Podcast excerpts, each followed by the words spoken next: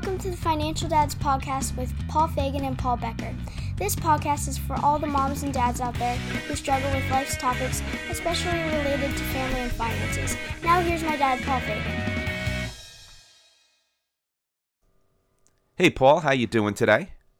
Hey, Paul, how's it going today? Uh, doing fan- week. Yeah, doing fantastic as normal. Uh, busy week. Uh, a couple of issues around the house. My generator monitor um, is not talking to my generator. Um, you know, I guess you know first world problems, right? But once yeah. again, a reminder that for for me, home ownership is not all the joys that it's cracked up to be.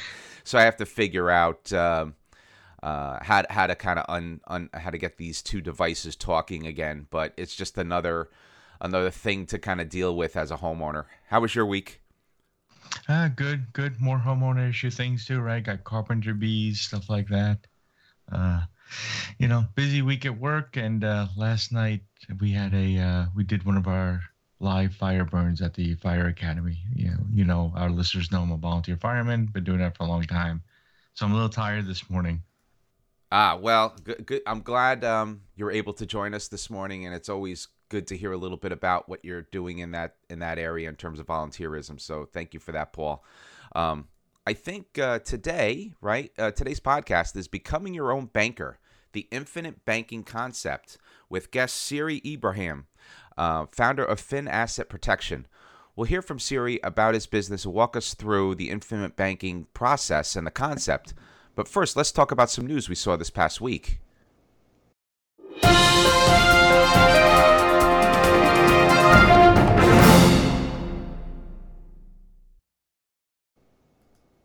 The first news story is from Kiplinger, uh, helping loved ones through the last years. Um, even a financial professional can be caught unprepared when life doesn't go as planned. Here are five things I learned uh, with my own parents that I wish I had known before I started. Um, Paul, I read through this article. Um, this was um, um, interesting because I did see a lot of. Uh, a lot of the same things that we went through as a family. My, my grandmother recently passed, and uh, my mother was kind of reeling from some of these things um, since it was her mom. And we probably should have done more of the things they cite in the article before things start to happen. Um, and, and, and some of these are interesting. I guess they talk about leaving home is hard, where um, you know you're you're figuring out you know what to do with the loved one. Um, care is costly, both financially and emotionally. Where they talk about the high costs, especially if you get into um, the Alzheimer's and dementia. And that's what my grandmother had. She had dementia, and it just kind of took a turn very quickly. Um, and then this whole thing about the role reversal, right, where you know the the parent becomes the child, and and more importantly, um, I think it's all around this conversation before a crisis hits. I think that's something that uh, my mother and her brother did not have with my grandmother. Um, with you know with their mom, I had it with my mom when my father passed. Um, I think I've talked about this on past podcast episodes. Uh, got my mother immediately to my attorney after seeing the mess that uh, their paperwork was in when my father passed, and just kind of deep dove into and got her all set with all the right docs and ready to go. So um, it's definitely something to read, and and if you're in this spot, it's definitely something to maybe take some advice and take some actions on. Uh, Paul, what was your take on this story? Well, I, I, thought it was really great advice, Paul. A lot of the article, and I, I agree. Having that dis- discussion is actually difficult, but in, in a way, it, it's one of those topics that no one really wants to bring up, but it's there, and you don't necessarily have to be, you know, in your 50s with your parents alive or your 40s to, to have that discussion. You can have that discussion really almost at any time. Um, fortunately, with my parents, we kind of do a financial review uh, with them every year. So I know where they are, what's going on, and where their paperwork is as well. That's from a finance side. And the mental health and the health aspects of it, we've talked at length over the years. So uh, I, I don't know if anyone's ever fully prepared for it, but as the article says, there are things you can do to, to make that better, including you know, like visiting with financial advisors, tax professionals. You know, there there are certain things you can do with with the home, uh, living trusts. Things there are a lot of things that can be done from a finance perspective to help prepare and make that eventual transition easier. Yep, very cool, very cool. All good advice, all good advice. Um, the second news story is from the Business Insider. Um, it's kind of a fun story. Uh, a millennial couple paid off 123,000 in student loans in a year by making four straightforward lifestyle changes. Um, really short article, um, but I like the fact that they kind of tied it to a person, which was interesting, uh, or tied it to a couple of people. Um, they learned everything they could about money and personal finance, which I think was key. Uh, they got on the same page about money and started to share accounts. Uh, they budgeted to live on one income, very interesting, and they cut their expenses, and increased their income. So, all kind of textbook 101 things that you would do to try to knock down a huge debt, and they they succeeded. So um, I think for me it was kind of just a fun read and, and a lot of lessons here that we've talked about in the in the in past episodes, Paul um, in terms of saving and, and tackling those debt demons. Um, Paul, what was your take on this story? I, I thought it was good, but you called it financial 101, and uh, I guess I would say that's right, Paul. But the problem is, most of the people don't do anything like that. You know, they, they, they don't, oh, wait, I have two incomes. I have this, I have that. And unfortunately, a lot of people spend more than they have coming in a lot of times. That's how you get into credit card debt and trouble. So, well, it's financial 101. I, I kind of wish it was financial 101 that people understood really our topic tonight, right? Banking, the ins and outs of of the money and what happens to it and where it's going. Uh, great advice, though. I, I loved it. Where you know, trying to live on one income, we did that for a while. We still continue. We actually still do that. We try to live on just the one income, and the other goes towards savings and other things. So, oh, very works cool. out pretty well for us. Cool, very cool. Um, so yeah, if you if anyone takes away that advice, that that's a, probably a, big challenge, but a fun challenge to probably tackle. So, I think with that, um, we'd like to welcome to the podcast uh, Siri uh, Ibrahim, uh, founder of Fin Asset Protection. Um, Sari Ibrahim's um, business is to help high net worth individuals, real estate investors, business owners, and retirees grow and protect their wealth predictably and safely. Uh, he's based in Chicago. Uh, and today we're going to discuss a unique financial approach to wealth management, uh, becoming your own banker, the infinite banking concept. Uh, welcome to the show, Siri. How you doing today? Hi, Paul and Paul. Thank you so much for having me on. I appreciate it. Yeah, thank you very much. Um, uh, wonderful topic. Um, for me, I, I when I got the ebook that you sent, uh, mm-hmm. and, I never had heard of the concept before of this infinite infinite banking. Um, so for me, it's going to be a big learning experience to hear more about it. And what we try to do on the show is introduce people to topics that they may not have uh, ever thought about, right? And we leave it up to the audience, mm-hmm. uh, the listeners, to to say, well, well, whether whether I'll do that or not. We did a whole show on um, millennials and and how they're visioning and how they're saving and um, stuff like that. And we just hope that people um, who are listening will listen and do their own research and come to mm-hmm. their own conclusion as to you know why they would do something. And if they're interested, they pursue it further. And if they're not, they you know they move to the next thing. So um, that's part of the show, and that's why we love having you here today, Siri. So thank you for for coming. I don't know, Paul, if you have anything to kind of uh, jump in on uh, in terms of the introductions here. No, I, w- I was reading it, and um, you have an interesting starting background in forestry and things like that. You want you want to kick us off there? Yeah, definitely. So th- that background is actually not my background; it's Nelson Nash's background. Okay, um, sorry about that. no, no worries, no problem. So yeah, so just to uh, kind of clarify, Nelson Nash uh, wrote the book "Becoming Your Own Banker." Uh, he also founded the infinite banking concept. He's known as the godfather of the infinite banking concept. And yeah, and the book is an interesting book. I think it's a it's a quick read. It's like 70 pages long, and it's just a magnificent book that talks about this concept, the infinite banking concept, where one can become um, his own source of financing. Um, the author talks about like starting off the the book with a, a major problem that he had, and that a lot of people have until today, um, and that is the amount of interest they pay to third-party lenders, the amount of interest they pay to to banks. And this the book was written, I think, um, it was written about 20 or 30 years ago. But if we fast forward fast forward to today, uh, the average American pays about one third of their income to service debt. So about one third of the money they make goes to service debt, and that it could include student loans, mortgages, auto loans, credit cards, and other forms of financing. Um, and and and then that's kind of the objective of the infinite banking concept is to recoup the interest we would otherwise pay to um, to lenders. We would become our own source of financing.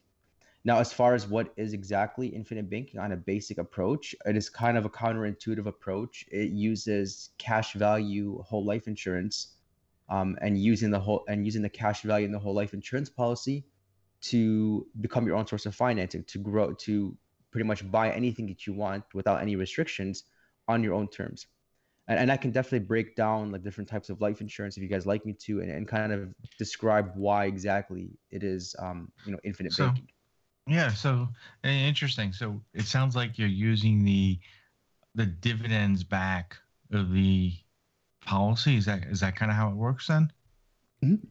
Yeah, exactly. So you have um, three types of life insurance. You have term, whole life, and universal. So term, as you guys may already know, it ha- it's just a set, it's a set period of time. It's either 10 years, 20 years, or 30 years. It has a start date and an end date. It's only life insurance. There's no cash value or equity in the policy, uh, and it only covers you for that time period. Um, and then whole life is for your whole life. There's a start date, but not necessarily an end date. Um, and there's also equity or cash value that you're building up. So as you're paying into the whole life policy, you're getting two things. One is the cash value, and the second is the life insurance. And the third type is universal. Uh, and it's pretty much a combination of term and, and whole life. Um, but you know, to make things simpler, we'll focus more on whole life. And infinite banking is when you use the cash value of the whole life policy to borrow against it and then use for anything that you want. And what that means is, let's say, for example, you have this whole life policy, you're building up the cash value, and you reach a point where you have like a hundred thousand dollars, example, for example, in cash value in the policy. That money you could leverage, you could borrow against it up to usually about up to ninety percent of that, and you could use that for anything, anything you want. So yeah, like you said, that, that cash value is growing two different ways. It's growing from dividends, as mentioned, and from compound interest.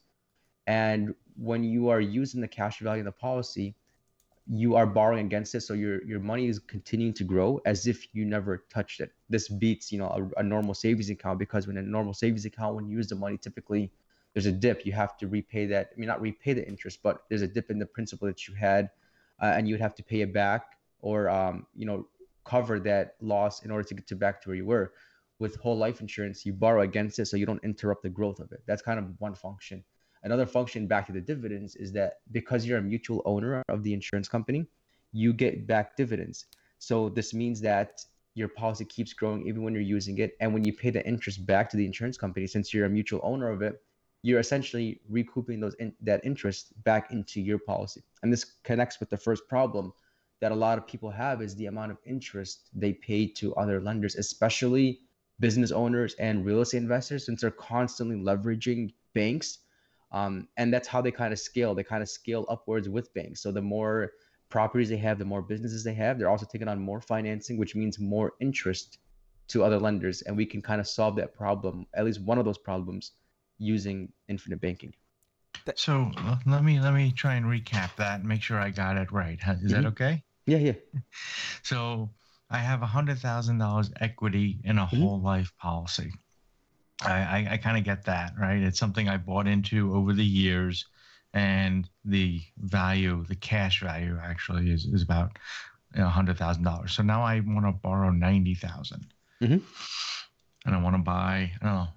I'm, I'm gonna go crazy and buy a fancy car, right? I'm, or I'm gonna buy or ninety thousand dollars and buy a nice, really nice fancy car. So I'm using that money to buy the car. Now, do I have to pay back interest on that? Oh no. Yeah, exactly. So, for example, let's say you know you're in the insurance business. Let's say, for example, um, it's with Lafayette Insurance Company. That's one of the insurance companies we use. When you borrow ninety thousand dollars, you're taking out a personal loan from Lafayette Insurance Company and leveraging your cash value. So you're taking that out of their general funds. You're borrowing from them, and they and then not, while you do that, you have to pay them back interest. Typically, it's five percent simple interest, compounded or calculated in arrears. So you now owe, you know, Lafayette ninety thousand plus plus five percent interest every year that there's an outstanding loan on whatever that balance is. Now, while you're doing that, you your your cash value with Lafayette, for example, is continuing to grow, compound and grow as if you never touched it. So that hundred thousand is continuing to earn interest and dividends on it, even when you have that outstanding loan. So let's just say you pay it back over um, 10 years, which you could do. You could pay it back on your own terms, um, and you can use it for a car, for example. And you could you you you would even be a cash buyer when you went to go finance that car, even though you're financing it from yourself. You're you're a cash buyer, so you could even negotiate a better rate. But let's say you finance it over 10 years. Now, after 10 years, you would have paid down the loan with the insurance company. But while you were doing that, your $100,000 cash value kept growing over 10 years now there's gonna there's gonna be an arbitrage between the amount of money you used and the amount of money you earned. So like you would have the car paid off and you would have all the cash value in the policy built up. Now let's say for example you just use simple financing. You went to the car dealership, you use you know um, their financing program. You paid it off in five years. Now you have the car, you have the loan paid off, but you don't have the cash saved up that you used. That was that went to the lender. Um, or you use and then let's say you use cash to do that only cash you would pretty much take from the savings account deduct $90000 out of your savings account trade it for the car you know five years later it's not like you have that cash you know back into your into your account now because you've spent it so that's kind of how where this comes into comes in handy is that it's an un, it's a way of never interrupting the growth of your capital you get to buy whatever it is you want on your own terms um, and still have your money compound and grow for you without having to lose out on compound interest. Yeah, I, I love this because most people think whole life insurance is only for when you pass to mm-hmm. to leave something to your family, but it is such a powerful tool that is, uh, at least in my opinion here, somewhat misunderstood. You know, we, we had a guest on who used his whole life policy to help start a business actually. Mm-hmm.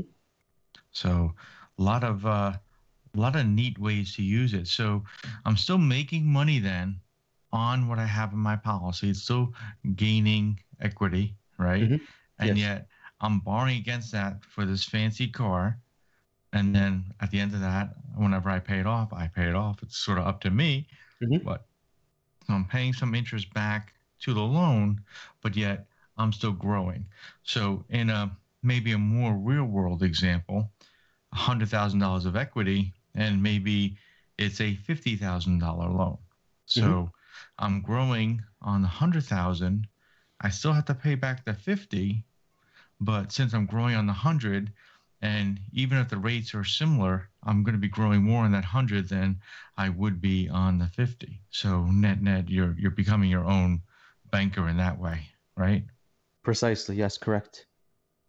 That's very interesting, guys. Yeah, and and, and thanks, Paul and, and, and Siri, to kind of drive this conversation. Uh, Paul, coming from that industry, you, you're a little bit, definitely a lot more in tune than I am. Um, in the past, in, in full transparency, um, we've mm-hmm. we've always kind of touted the whole term life um, policy, right? Because um, mm-hmm. really, it was focused on the vehicle of being you know, just for that afterlife kind of taking care mm-hmm. of your family type thing. And so it's interesting to get these different perspectives. So to, to be, you know, candid, I was never a huge fan of, of, of whole life, but I am open to listening, and and what I'm hearing today is pretty interesting. So you know, post show, I will do more research, and I will read the Nash Nelson doc in more yeah. depth. Um, and I did I did pick out some some pieces in there that were interesting around mm-hmm. you know the Willie Sutton's law and the Golden Rule and Parkinson's law, right? Expenses mm-hmm. rise to equal income. So there was some actual interesting reading in there that ties to kind of um, this whole concept that's even just good things to know, even if you weren't using this concept. So I think it's a great read, whether you use the infinite banking concept or not.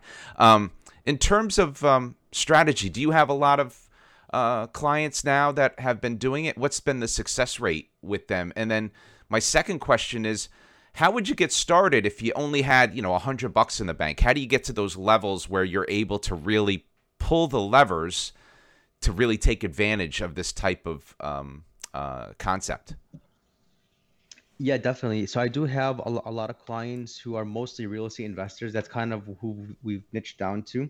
Our real estate investors. The best thing we see with them is that they have the ability to, when when a lot of real estate investors first start off using this concept, because there's a there's like um a growth curve, a capitalization curve. So it's not like typically most people can't start using infinite banking to completely finance entire properties because they don't have that much cash value up front.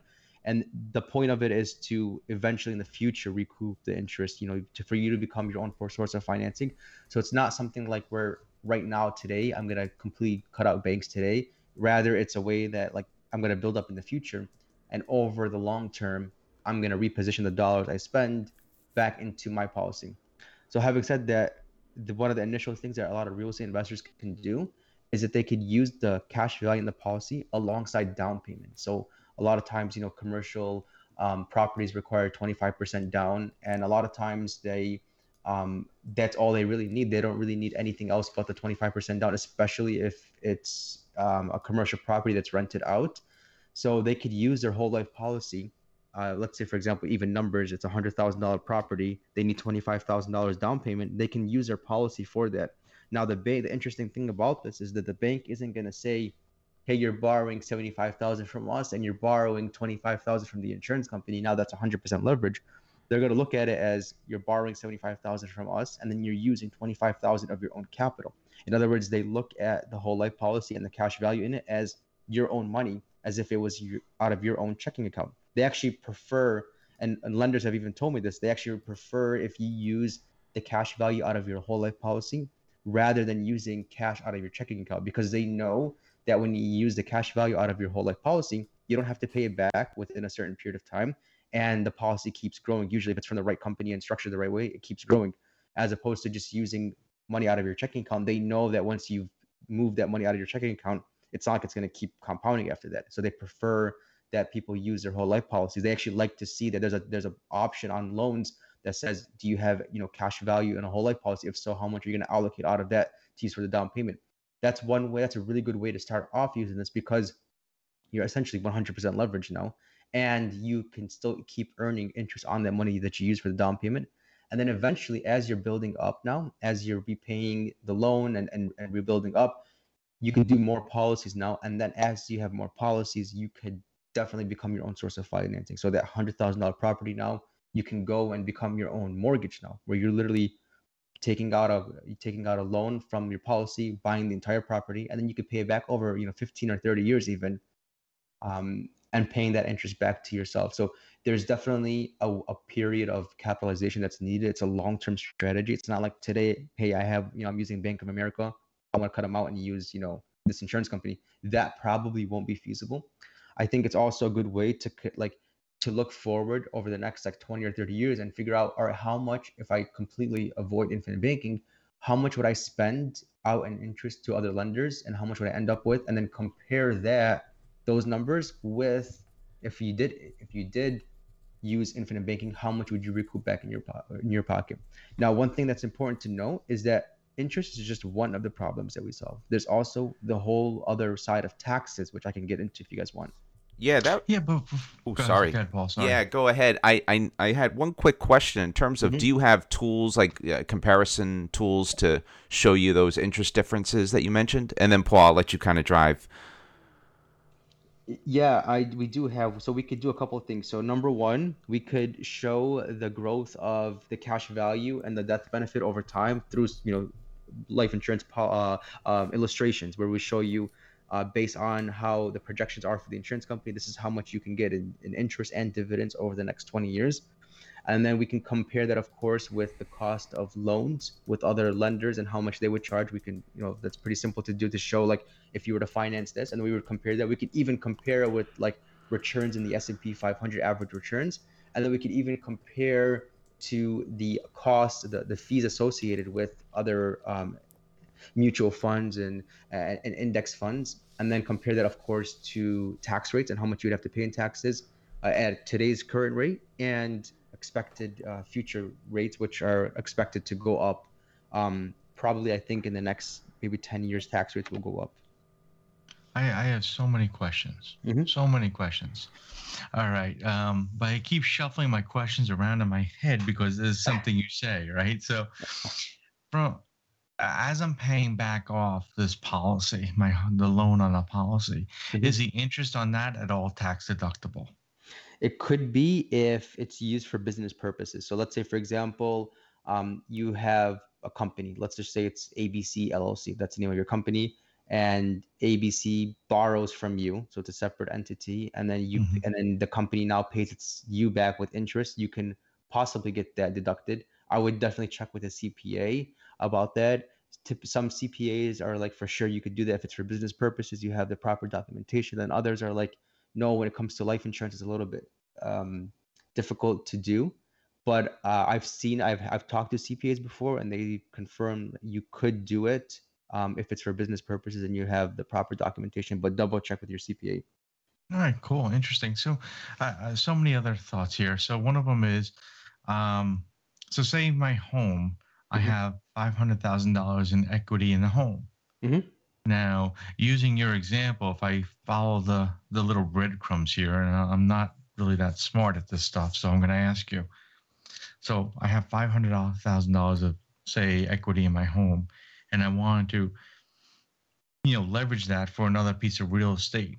So when I go to the bank, they would see that five hundred thousand dollars as really fully leveraging myself hundred percent. Mhm. Um, whereas if I had that same sort of equivalent in a whole life policy, they wouldn't look at it like that.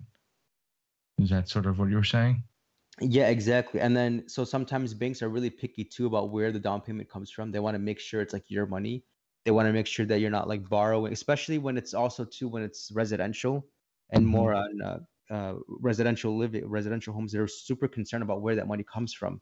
So you're right. Once the once you use it, when you use it for a down payment, they they could use it. They could accept that.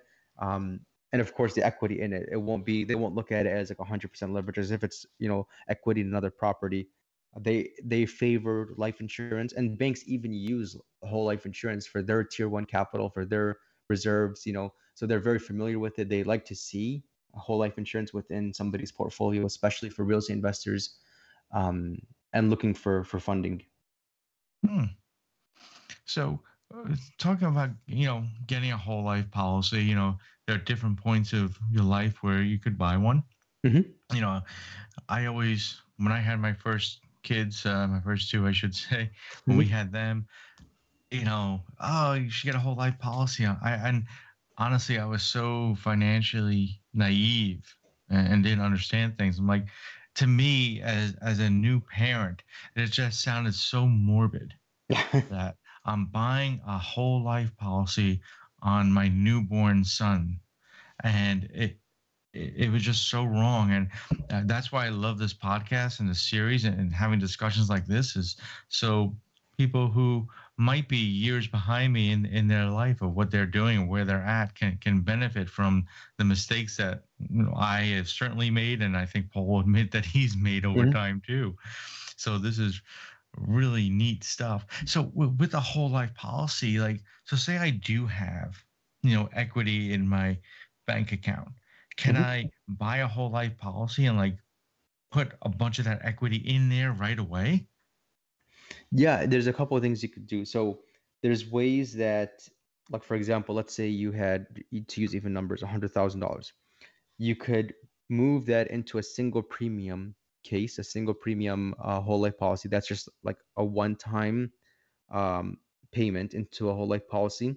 After that, there wouldn't be any future payments needed. And as soon as you did that, you'd be able to borrow like ninety thousand dollars out of out of that. But the problem with doing that is that um, it's called a modified endowment contract, and that means that the gains of it, when you take the gains out of the policy, it is tax. It's taxable, similar to how a 401k is or an IRA is. So we try to stay about 95% of the time. We try to stay away from uh, modified endowment contracts. We want it to be a non-modified endowment contract. So in other words, tax-free gains, tax-free withdrawals, tax-free loans, more on the tax-free side. Sometimes we do the single premium cases and it makes sense, financial sense for the for the clients. So that's one way you could just move cash from your bank account into a whole life policy and still have liquidity. Now, a second way you could do that is you could there's certain ways that we can structure policies where, for example, it's like you put in like fifty thousand dollars up front, and then after that, it's like thousand dollars a month with the option to add in more. That's also a possibility too. Um, that's more like long term, like over funding over the next ten or twenty years. And then of course there's the simple policies where you could do like on a 10 year basis or a seven year basis. I guess the way to answer these, like which one is best for me, you know, how do I fund it is is through a financial analysis we do with all our clients. So we make sure that um, we we outline the client's objectives, what they were, where they want to go, what they want to accomplish, and then also the problems they're having now. Because there's typically we use three different insurance company insurance companies, and each one has uh, different products and different functions and different purposes. Somebody who's you know 65 years old and is going to fund a policy over the next five years is going to be in a completely different situation, completely different broad product, different everything is different than somebody who is 30 years old and is going to fund a policy over the next 40 years.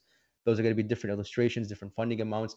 Also, of course, you know somebody who makes a million dollars a year is going to look at this differently than somebody who makes a hundred thousand dollars a year. So the financial analysis gives us our like map of where to go um, and which which companies to use. Sometimes we use like two different companies for the same client. Like know, we'll use, for example, a single premium option, and we'll do a monthly payment option over the next ten years for one client, and that makes sense to them because it addresses um, the problems they mentioned in the financial analysis. Oh, really, really neat. So, I you, you said one word a couple times, and and I, you kind of mm-hmm. gave a description of it, but I just want to make sure our audience understands. Use the word illustrations a, a couple times. Can you just maybe give a little broad ex, uh, definition of that for our for our listeners, please?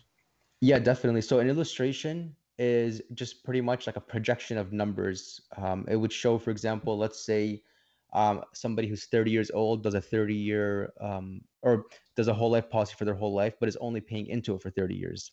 So year one would be age 30, cash uh, premiums going into it, how much it cost them. It would be, let's say, for example, $10,000 a year.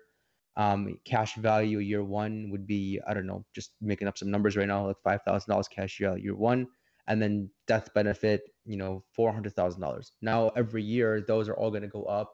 Premiums are typically typically going to stay the same, but everything else is going to go up and this shows the client like over the next 30 years how much cash value you'll have how much the death benefit will be how much access to cash value you have um, and other kind of num- the, the, numbers behind what's going on and what's happening with, with the policy oh really neat so so say my i am paying say $5000 a year into the mm-hmm. premium mm-hmm. and if that premium stays the same if you factor in the average inflation over the span of a loan and if you also take into account, you know, generally people's income will go up over that same amount of time by hopefully inflation, maybe hopefully even more, right? Mm-hmm.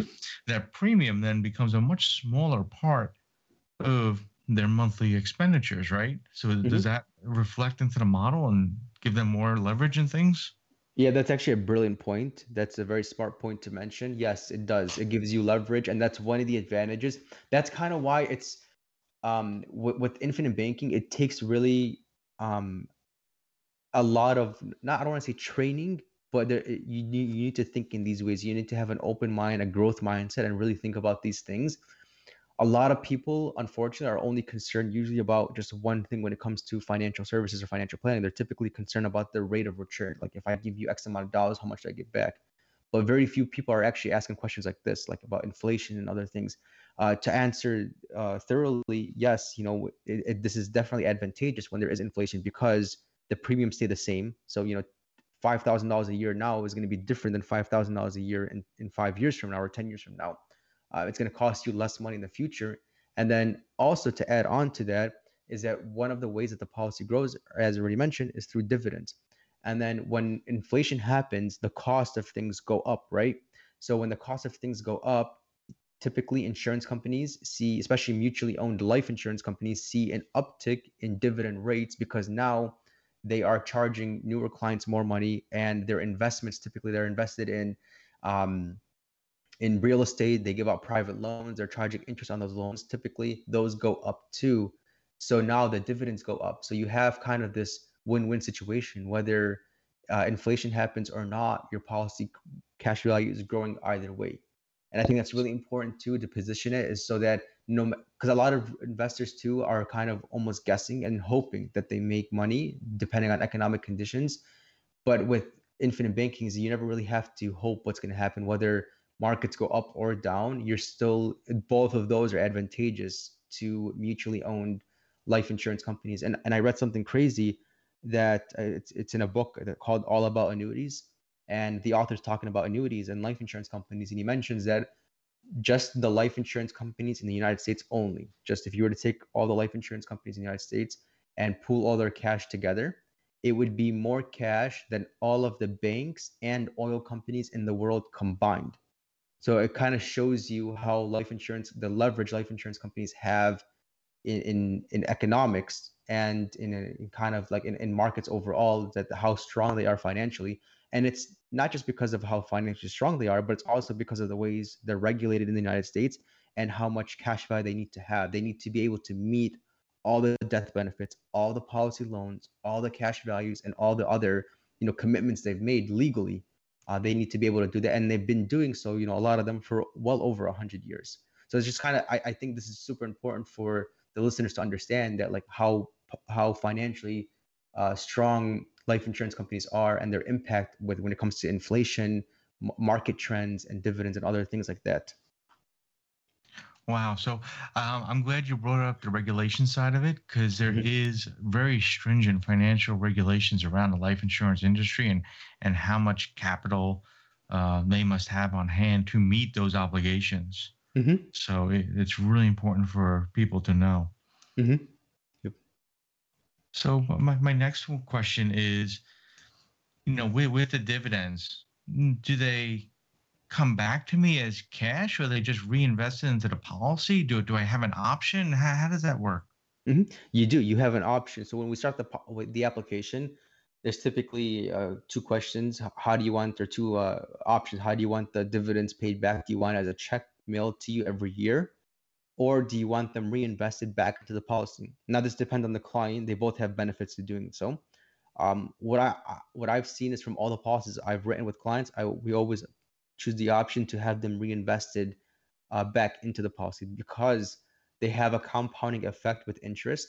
So, in other words, when you have the policy growing, the amount of dividends you get is based off of the size of the policy. So, so somebody who's been paying a million dollars a year into a policy is going to get more dividends than somebody who's paying $100,000 a year into the policy. So, the dividends size is proportional to the cash value and premiums paid into the policy and then the compound interest that you're earning in the policy is uh, compared to how much cash value you have. So in other words, if you are able to put more cash value on top of that compounding effect, it's going to give you more and more money in the future. So the point of infinite banking is to be able to legally add in as much cash value as you possibly can into the policy. And there's typically no federal limits or statewide limits for how much you can add into a whole life policy like there are with for example like 401ks and iras those are typically across the board. Like 401k everybody you know i think as of this year can only add in you know 19500 or it may have gone up to like $20000 but that's that's across everybody. Whether you make $20000 a year or make a million dollars a year doesn't really matter. Um, it's a with life insurance companies it doesn't work that way. Typically the limits are based off of your income because the life insurance companies say are you know for the most part the objective of life insurance is to replace your income. So somebody who you know it's and it's typically you can get up to about two point uh sorry about 25 times your annual income in life insurance. So if you make $100000 a year you could typically get up to 2.5 million dollars in life insurance. And ca- the way they would calculate cash value is usually about 25 you can get about 25 times 25 percent of your annual income. So if you make $100,000 a year, usually you could use $25,000 a year to pay your premium. Um, and then you could obviously do more policies as you start increasing in income. And this is super important too, because let's say you do have millions of dollars and you want to, you know, protect it from market losses and you want to become your own source of financing. Infinite banking will be a really good way to do so because the other qualified accounts out there and other vehicles out there kind of put a, a limit on how much you could add into it. Um, and and of course, you know, back to what was already mentioned earlier is that you know we're we're addressing interest, but there's also taxes too that that could be you know um, looked at too from the from the point of infinite banking. Yeah. So uh, let's take a, a typical um, 30 year old maybe just had their first kid and mm-hmm. They want to get a whole life policy on themselves, not not yeah. you know the scary morbid thinking part of yeah. you know getting one for their child, which is you know I, like I said I probably should have done that. Now the thirty year old like how how long does it take for them to generally pay that off? Is it sort of obviously it depends on how much the policy is, but but is, is it like a for 20 years I'm paying this off? Like is it going to feel like a mortgage or how does that sort of work? Yeah, that's a good question. So uh, you had the choice. You could do, you know, seven years, 10 years, 15, 20 years, 30 years. You could do. If somebody's 30 years old, I would recommend they do it over 30 years because um, it, it's, again, it's back to the whole counterintuitive thing where it's with whole life insurance and, and allocating the dust, allocating dollars to the right company in the right funding ways. It gets to the point where there's no such thing as too much premiums paid into it. It's it, it, the tables kind of churn and it becomes and this happens with all once all our clients understand this the tables churn and then they start asking questions like what's the most i can add into this? or when can i do my next policy? Instead of what's the lowest i could pay for this? What what's the shortest amount of time i could pay for this? Because we typically i think we're programmed that way naturally when it comes to insurance and pretty much buying anything there's a commodity. And with commodities we want to reduce as much as possible. We want to budget pay it down shorter faster quicker you know we want to save those dollars but with infinite banking it's the opposite. It's you you want to add in as much as you possibly can over time because it's a win-win. Because if you add in dollars you always have access to those. They'll always be growing no matter what happens. If you pass away you get a higher death benefit. The more the more dollars you're putting into it the more money your family will get at a multiple. Usually about four to five times the amount you're putting in. So for every dollar you're putting in you're increasing life insurance about by about five times you're also increasing the amount of money that you could borrow against, and of course, increasing the dividends and increasing the interest and everything else that goes into the policy. So it becomes to the point where, you know, how what's the most money I can add into this every year? How much do I keep adding it more into it? Because you're gonna you're essentially replacing a bank account. Instead of the money sitting in a bank account, it sits in a whole life policy, and yeah. that would you know that would obviously uh, be more advantageous. Also, on a whole another topic, we could talk about asset protection too meaning that the cash value in the policy is typically in, in most states uh, protected from outside risks and outside creditors and, and people who want to sue you. So that's another whole another reason why usually high net worth individuals leverage as much cash value whole life insurance as they possibly can because not only are they becoming their own source of financing, not only are they growing tax-free retirement and, and tax deferred gains, but they're also protecting it from creditors and outside risks too. And this depends on your state, and I would definitely check with an attorney. Um, but th- th- there's a lot of you know, I think this beats the ordinary checking and savings account, you know, for sure. And it's not really an investment vehicle, but it's definitely a very powerful saving strategy for sure that could be leveraged for investments. So you could use it for your investments. Yeah, and that's an interesting, uh, very poignant point there, right? This isn't um, paying off a car loan. This isn't mm-hmm. a bill you're paying every month. This mm-hmm. is building your wealth into a different type of savings vehicle for for for all intents and purposes. Now, it may not be, it's probably not uh, FDIC insured, but it mm-hmm. is. Um, they have to meet certain regulatory requirements to pay off all of that. Now, I, I guess one of my last questions here, and I'm sorry if I'm rambling so no, much, fine. is well, you know, say, you know what, I don't want the whole life policy now. I've mm-hmm. done it for 10 years. How does that work? What, what happens then? Do, is all that money gone? Do, can I get it back? Or what happens within, in that case? Yeah, you typically have options. So after 10, if it's from the right, if it's structured the right way, and what, what I mean by right way is that if it's, if the policy is built for high cash value liquidity, which a lot of whole life policies are not built that way. So if it is built that way for high liquidity and you've been paying into it for 10 years, you have option one. You could, there's a cash surrender value. You could walk away with the cash value, whatever that is. Um, I would say after 10 years, you're going to have more in the cash value than you did pay into the policy. So you would have, you would be able to just walk away with the cash value with the gains. Um, option two is you could do something that's called reduce paid up, where you for example if the policy was being set to be paid for 30 years but after 10 years you change your mind you could change that and reset it to only pay in for 10 years. So in other words you stop making payments into the policy but the policy is still active. The death benefit is still there. You're just not paying into it. And the cash value is still growing the death benefit is still growing even when you've stopped paying into it. Of course it's not going to grow as much as adding money into it but it, it's technically still active and still growing Option number three is you could take out a huge policy loan and just go as long as possible. Um, you could even take out a policy loan and pay future premiums with that.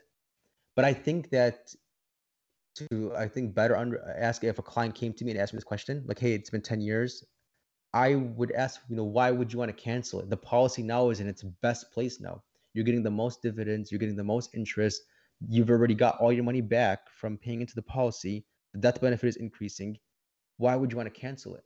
You know, even if you even if money is tight, you there's ways that you could reduce the premiums owed over time, but still keep the policy growing. You can keep so that's kind of what happens. Again, it's it's not a build. It's not something where like you want to kind of chop off. You know, eventually it, it gets better in the future. It gets better every year, especially year 10. It's going to be, you know, you get all the money back plus all the growth. Now, if it's year one or two, I still think that's a bad idea to cancel it, but that's obviously when the policy is going to be not as strong as year 10. There's a, you know, back to the whole capitalization period. 10 years would be the capitalization period usually. Like it's not, that's not the official rule. It doesn't have to be 10 years to reach, but 10 years into a policy, that's when you can actually start making some big moves. You could start borrowing larger amounts of money you could actually start having a bigger impact on your business and your family when it's when it's reached that point that 10 year point so so that's interesting then so someone who's you know 50 51 52 mm-hmm. you know if you cap you know 10 years you know knock on wood you know hopefully there's still enough in you here and yeah so e- even someone who's older maybe not 70 or they different things for that i'm sure but someone in even in their early 50s could still sort of leverage this sort of thing especially as medical science and everything's gotten so much better and people seem to be uh, not just living longer but active longer mm-hmm, mm-hmm. yeah. yeah exactly mm-hmm. true wow so the, this was a really a, a great summary i, I want to thank you for for bringing this to uh, to us. Uh, Paul, what do you what do you got there? Yeah, I I gotta say, um, this is one of my. I think this is going to be one of my favorite episodes because I love episodes where I go in not knowing as much, and what I've heard today, now I'm learning more.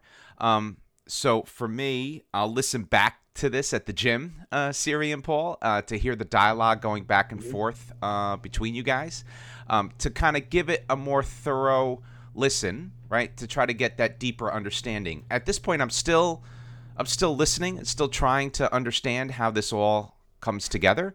Um, but uh, for me, it was a great episode. So thank you, Siri, for your help today. And Paul, I'll let you have the final word, and then we'll let uh, Siri, you know, uh, plug his website and, and and give us a little bit of his uh, mm-hmm. Uh, his pieces. And thank you, Siri. Really appreciate it. Thank you. Yeah. I, again. Um we we do this podcast so everyone can understand there are so many different tools out there to just your make yourself and your family more financially astute and hopefully stable and you know it's episodes that like like this that really keep me going to help to do this because I, I love these these episodes you know i learn things every time we talk to someone so i, I really appreciate siri you, you, you coming here today and and sitting with us and going over it. A- any last words from you on this? No, thanks, guys. Thank you so much for having me on. I think one thing that's important for people to know is that it's definitely a thinking process. It's not so much of buying something off of a shelf, you know, it's more of a thinking process and repositioning the way that you you make money, spend money, save money. Uh, and you know, as mentioned, you know, this is something that banks do. So remember, think like a bank. You know, um, our, our show is actually called Thinking Like a Bank. That's the name of our, our new podcast, which is uh, has been up since about March. Check out the show Thinking Like a Bank, and if listeners want to reach out for a free ebook and just kind of some free content on infinite banking, they can go to um, finassetprotection.com. It's F-I-N assetprotection.com for a free um, ebook or free content, or to or even for a free consultation if they'd like to schedule an appointment with me. Very cool. Very cool. Yeah, we posted all the links to our social media page. So thank you, Siri. Um, we really appreciate it. Um, I thoroughly enjoyed our discussion today, and I'm personally looking forward to the next one. Uh, thanks everyone for downloading our podcast. If you have any questions or comments, please email us at financialdads at gmail.com or check us out on Facebook. Just go to financialdads.com. So, with that, this is Paul and Paul and Siri uh, reminding you managing finances can be stressful, but that's why the financial dads are here to help you plan for success. Have a good one, everybody. Be well, and thank you.